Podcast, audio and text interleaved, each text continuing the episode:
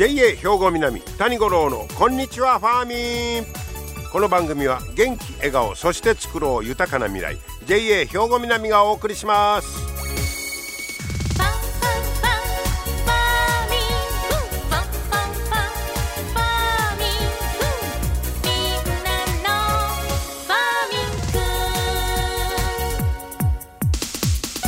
こんにちは谷五郎です。お元気でしょうか？ねなんか戻り梅雨やみたいなこと言うてねややこしい天気が続きますけどもねお元気でしょうか？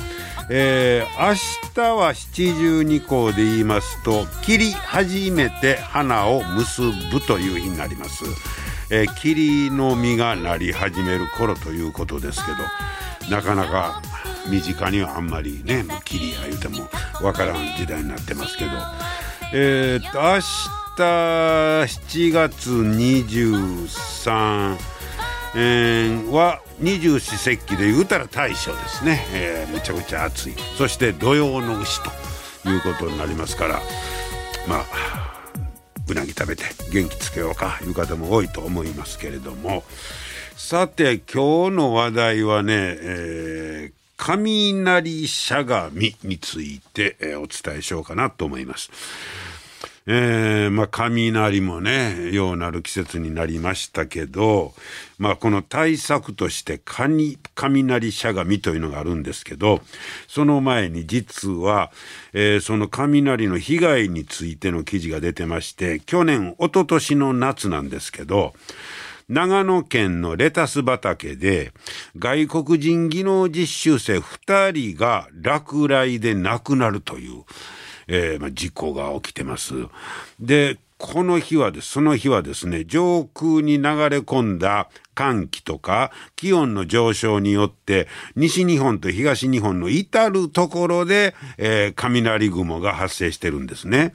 で、この亡くなった二人もこの雷雨が弱まった後に、あ、もう大丈夫じゃ、ちょっと病んだな、言うて農作業を再開したんだそうです。そしたら、もう一回雷、雷雨に見舞われて、で、雷は鳴るし、で、犠牲になったと。こういうことなんですね。で、まあこの雷なんですが、雷雲の真下だけに発生するもんやないんだそうです。その周りの青空の下にも落ちることがあるんだそうです。雷というのは雷雲の真下だけと違って周りは青空やったりするんですがそこに落ちることもあると。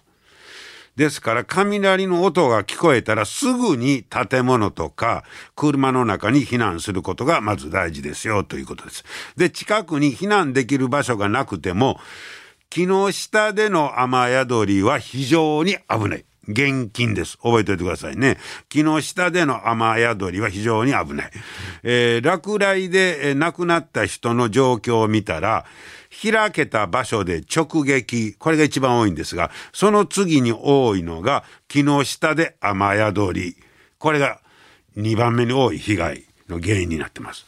で、どうしても安全な場所に避難できない時そんなこと言うけど周り何にもないがな言った時に覚えておいて役に立つのが雷しゃがみという方法です。これを今日はお伝えします。雷しゃがみいうのは頭をなるべく低くしてしゃがんで両手で耳防いで足の両かかと同士を合わせます。で、つま先立ちになった姿勢。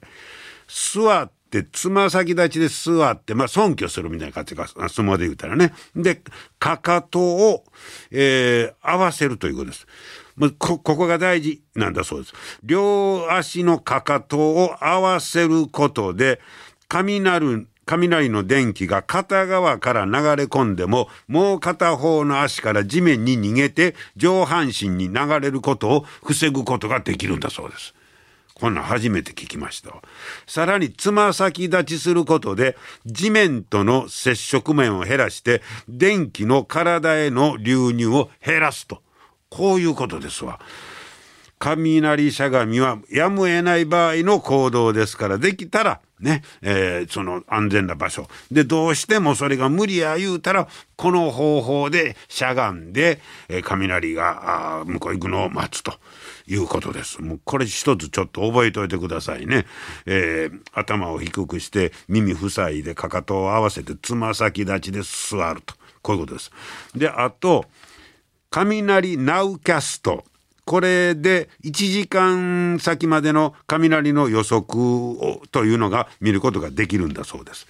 えー、ですからまあそういうのも使って利用してね、えー、うまいこと、えー、これからは言うても雷の増える季節になりますからまあ、ね、ゴロゴロ言う音聞いただけで気色悪くなりますけど十分あの気をつけていただいていざという時には雷しゃがみも思い出していただく。なんと言うてもまず安全な場所えー、車の中とかねそんなとこに逃げる覚えておいてください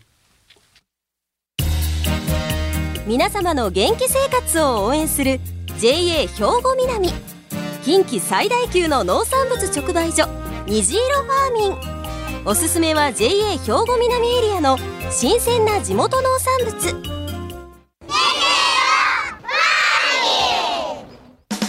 JA 兵庫南は新鮮で安全な農産物の供給。人との触れ合いを大切に地域社会への貢献。人農業自然が共生できる地域社会づくりに取り組んでいきます。皆様の元気生活を応援する JA 兵庫南。JA 兵庫南谷五郎のこんにちはファーミン。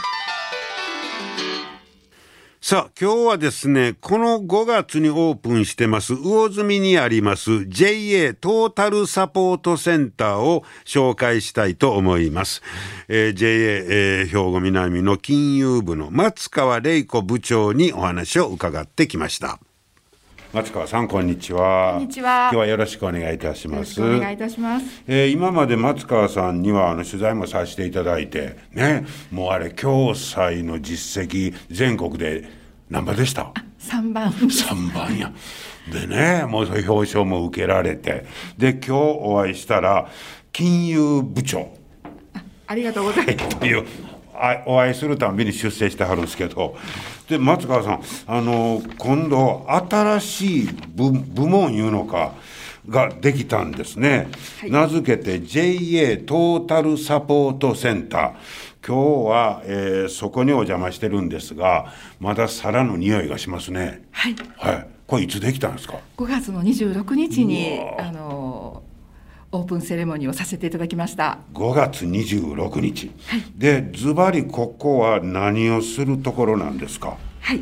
こちあのこちらの JA トータルサポートセンターでは、はい、ローンのご相談であったりえー、資産相談といいまして、はい、えー、資産形成であったり資産運用今のあの投資信託にあたりしますね、はい、えー、それと不動産情報センターといいまして、まあ、不動産 JA の、あの不動産情報センターというところが、入ってるんです、ね、近くに、はい、あったんですけれどもこちらに、はい、あの移設してまいりました。統合されてみたいな形で。はい、はい、で、はい。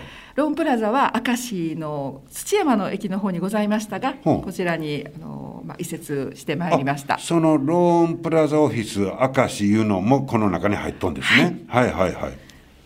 そして資産相談プラザ。はいこちらがですね、はい、あのこの度新しく、えー、JA 兵庫南の方であの金融部の方のあの管轄になりますが、はい、新しく立ち上げさせていただいている部署になります。あ要するに、まあ、お金とか資産運用全般についてご相談に応じますよという、はいはい、まあ、建物ですか。そうなんです。で、まあ、具体的に言うたらその資産相談プラザいうのんと、はい、ローンプラザオフィス明石いうのんと、はい、JA 不動産情報センター明石店いう、まあ、3つの、まあ、セクションが入ってると。はいはあ、でこの場所なんですがこのの目の前にあのファーミンショップ魚住が見えますけど、はい、えー、もうすぐその近くですよね。はい、でこの建物を JA トータルサポートセンターと呼んで5月の26日からオープンしてると。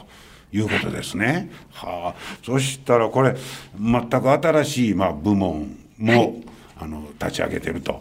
まあ、移転した部門もありますけど、はい、ということはもうこれ今まさに言われてる資産をどううまいこと運用したり増やすかいうもう時代の要請に応ったとこですね。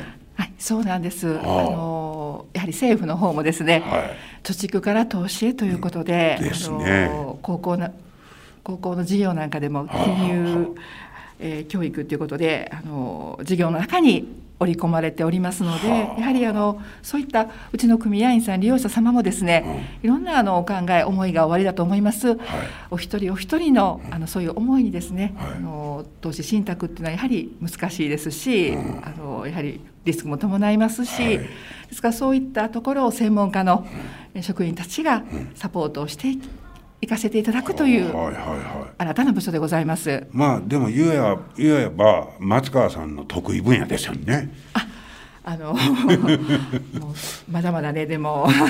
いやいや心強いんですけど、はい、で僕ちょっと建物を見せていただいたんですけど、はい、えー、っとあの要件あの個室いうか部屋があの相談ルームと言いましょうか、結構数ありますね、はい、これはやっぱりそのプライバシーを守るということですか？そうなんです、あ。のやはり平日ですね、はい。あのもともとこちら土日対応ということですね。させていただいておりまして。ここは土日あ空いてるんですそうなんです。やはり平日ですと、うん、どうしても9時から3時っていう金融機関の窓口になります。JA もそうでございます、はい、でやはりあのゆったりとした、うん窓口でもう本当にあの短い時間で、あの簡単な簡単なんていうかもう本当にあのあの急いだ対応しかできてないこともまたございますんですけれどもそういったことをですねやはりゆっくりとゆったりとしたあの個室でですね、聞いていただくご相談にあの聞いていただくっていうことであんまりその窓口で人目気にしながらちょっと早い時間でじゃなくてね、はい、もう完全なプライバシーを守って、はい、ゆったりしかも土日はいはあ、思い切ったあれで変更ですね。そうなんです。予約制でさせていただいてますので、あはいはい、あのきちんとしたご予約をいただいて、はい、あの思い切ったあの企画あの本当に取り組みの方でございます。はい。ここでなんかキッズルームがあるんですか？はい。あのキッズルームがございまして、そこにあのお父様お母様がお話をされている間ですね。中から子どもさんたちが遊んでいるお姿をこう見ていただきながら、はい、DVD とかお子様方がもう飽きないようにお父様お母様がお話しされている時飽きないようなところを工夫させていただいてゆったりとご相談。相談している、はい、まあ、お父さんお母さんもキッズルームが見えるようになったんですね。はいこれ完全な女性の視点が入ってますね。もう松川さんのアイデアがだいぶ入ったんちゃいますの？ありがとうございます。あのいろいろな若い者たちの意見も取り入れながら、うん、JA ならではの、はい、えー、本当そういった心配りといいますか、ね、させていただいて素晴らしいですね。ありがとうございます。そうですか。そしてまあ具体的に取り扱う、えー、事項がですね、まあ言いましたら、えー、相続の問題であったり、はい、生前贈与。はいこれなんかも最近増えてるでしょうね。そうですね。難しい問題もたくさんございますね。はい。はい、これやっぱ専門家の方にちょっと聞かないということが多いと思います。はい、で、ローン相談、いろんなローン相談。そして資産運用、ここや、ここやね、今問題になってるのは。はい、これあの、なんや、えー、ニーサとかなんかいうやつですか？あの、資産形成の方ですね。積み立てニーサ。資産運用っていうのはもう一括で。はあですからかなりあのご説明したりするのにもお時間がかかりますし、はい、えー、やはりでもその思いもやはり皆さんこれだけやはりテレビとかでも取り上げられてるので、うん、かなりのニーズがございますのでそうでしょうね、はい、もうそれでまた僕なんかもそうですけど特に金融ってなんか難しいですから、はい。はい、それを優しく一から教えてもらいたいですもんね。そうなんです、そんなことも OK それから不動産の有効活用。そうですね、はい、あのやはり農協の場合はですね、うん、あの田んぼであったりとか、お土地の方もございますので、そういった方、やっぱり次世代の方が、いろんなご相談とかもございますので。これはまあね、割とメインになりそうな組合の方にとってはね、身近な問題ですよね。そしてさっきも出てきた投資信託。これなんか僕ら全然わからないですけど。そうなんです。ただあのやはり JA の場合も投資信託 JA が投資信託やるの？とかいうお声もあるんですけれどもやっぱり決めていただくのはあの組合員利用者様なんですけれども、やはりそういうこういったあの世の中でございます、うん、あの金利も定期の金利なんかも低くございますので、はい、やはりその辺ですね、うん、提案といいますか、まあ、ご説明とかを、うん、あのちょっとさせていただいて、はい考えていただいてやはり投資信託って難しい怖いとか思われるんですけれども、やはりそういったところの、えー、ご不安を解消していただくためにもですね、なるほど。はいお話を聞いてた。これ知らんから怖いんでしょうね、はい、そうなんです。割とあの本当に皆さんご説明なんか聞いていただきましたら、はい、あのそんなにあの怖いとかいうイメージはなくて、やっぱりリスクも、ちゃんと分かった上でね。はいでね、納得された上でしていただけるということで、あのやはり資産の有効な活用といいますか本当にあの、ご自身の資産をですねやっぱりコツコツ貯めていただくっていうこともやはりあのそういったニーズも本当にございますので、うん、でしょうね、はい、これから特にこれ増えてきそうな気がします、はい、どこに相談したらええかが分からんかったから嬉しいですわこれ。そうですか。はい。ありがとうございます、ね、そういう投資信託の相談も受け付けます。はい。で遺言書の作成サポート。はい。はあ、そんなんもやってくれるんですか？はい、これもあの農中信託の信託代理店になっておりますので、専門家の、えー、方をあのちゃんとあのお呼びして。うんえー、させていただいたりあのちゃんと専門のあのものに、えー、一緒にトータル的にサポートさせていただくということに、はいはい、これはやっとかな、はい、あとはあと揉めますさかいに。そうなんです。これがあったらね、はい、もう大丈夫。それも勝手に回答だけではあかんからちゃんとした、まあ、あ形式いうかフォーマットが必要ですもんね、はい、そんなアドバイスもいただけます。そして青年貢献制度の相談もそうですね、こちらもあの今本当に難しい問題がいろいろございますので、こういったこともですね、やはりあの相談ご相談いただく組合員さん、利用者様も多ございますので、そういったご相談も、はい、受けてもらっております。で最後に専門家への紹介とか取り次ぎもしていただける。はい、はい。税理士さんであったり、司法書士さんであったりでございます。そういった方が、もうこのすあ建物の中に。はい、税理士さんがあの2階に入っていらっしゃいますのと、司法書士さんがすぐ近くにいらっしゃいます、もう連携はできておりますので。で、さらにまあ詳しいことは、はい、そういう専門家の方に取り次ぎもいたしますよと、はい、本当にもうここで、はい、えー、来てもうたら、まさに名前の示す通り、JA トータルサポートセンターとい。うことですね。はい、あなるほど。でもこの、えー、松川さん、新しいこういう、まあ、部署といいましょうか、を立ち上げるなんて言ったら、もうなまだ力やりがい感じるの違いますの？本当にあのやりがいを感じさせて、はい、もうありがとうございます。建物が出来上がった時には、はい、本当に感感激しております。はい、日々あの本当にもうあの幸せと言いますか、うん、組合員様利用者様があのトータルサポートセンターがあのあってよかった、うん、税さんが本当にいろんな相談に乗っていただいてよかったと、はいあの皆さんがあのご幸せになっていただけたらと思いますので、うん、そういう思いでございます。はいね、あの前例がない部門も多いから大変かとは思いますけど、はい、えー、本当に組合員さんがこれで安心して気楽に相談ができる、はい、えー、そういう部門にしていただければと思います。はい、はい、あのこれからいよいよこれからという感じですけど、土日も返上で頑張るということですので、あの大いにご利用いただければと思いますね。はい、ありがとうございます。ます。どうもいろいろありがとうございました。ありがとうございました。はい、えー、JA トータルサポートセンター。大体どんなもんか分かっていただけましたでしょうか、えー、今日は金融部の松川玲子部長にね、えー、教えてもらいました、まあ、土日も対応しているということですから、まあ、予約制ですけど、えー、入れてもうてねぜひごご活用いただきたいと思います。キッズルームもありますから若い方なんかでもローンの相談とかね、えー、そういうのはあのお子さん連れでも、えー、来ることができるということです。えー、魚住にできました。JA トータルサポートセンター。ご案内いたしました。皆様の元気生活を応援する JA 兵庫南。近畿最大級の農産物直売所虹色ファーミン。おすすめは JA 兵庫南エリアの新鮮な地元農産物。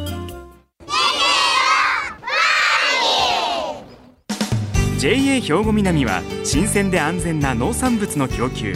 人との触れ合いを大切に地域社会への貢献。人農業自然が共生できる地域社会づくりに取り組んでいきます。皆様の元気生活を応援する JA 兵庫南。JA 兵庫南谷五郎のこんにちはファーミン。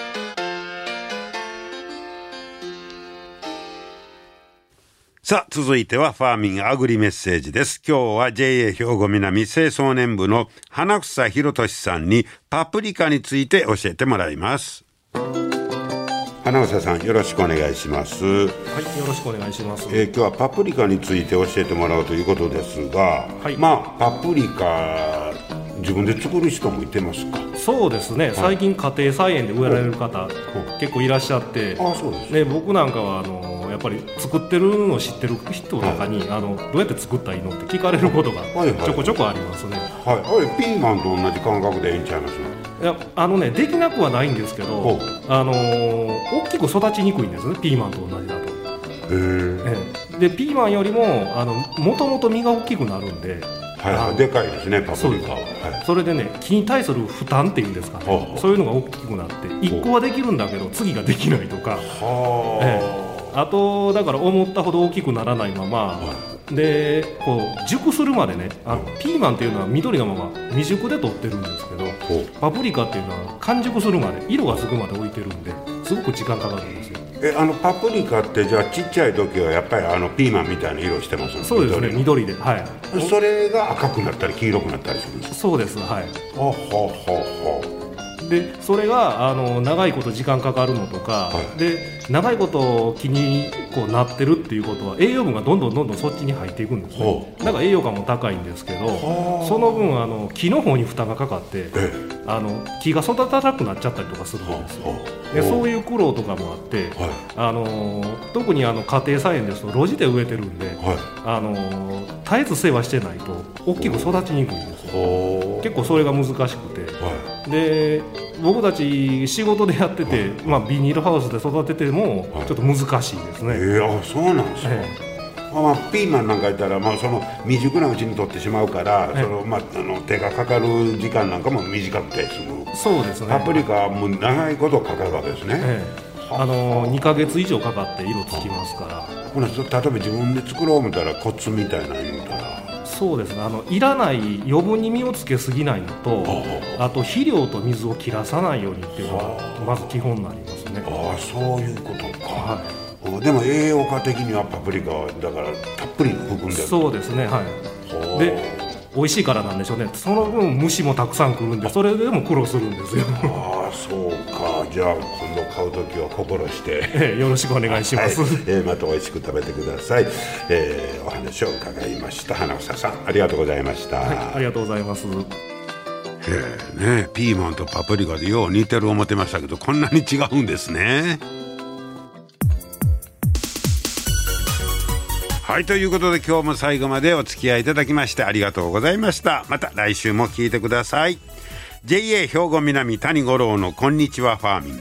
この番組は元気笑顔そして作ろう豊かな未来。JA 兵庫南がお送りしました。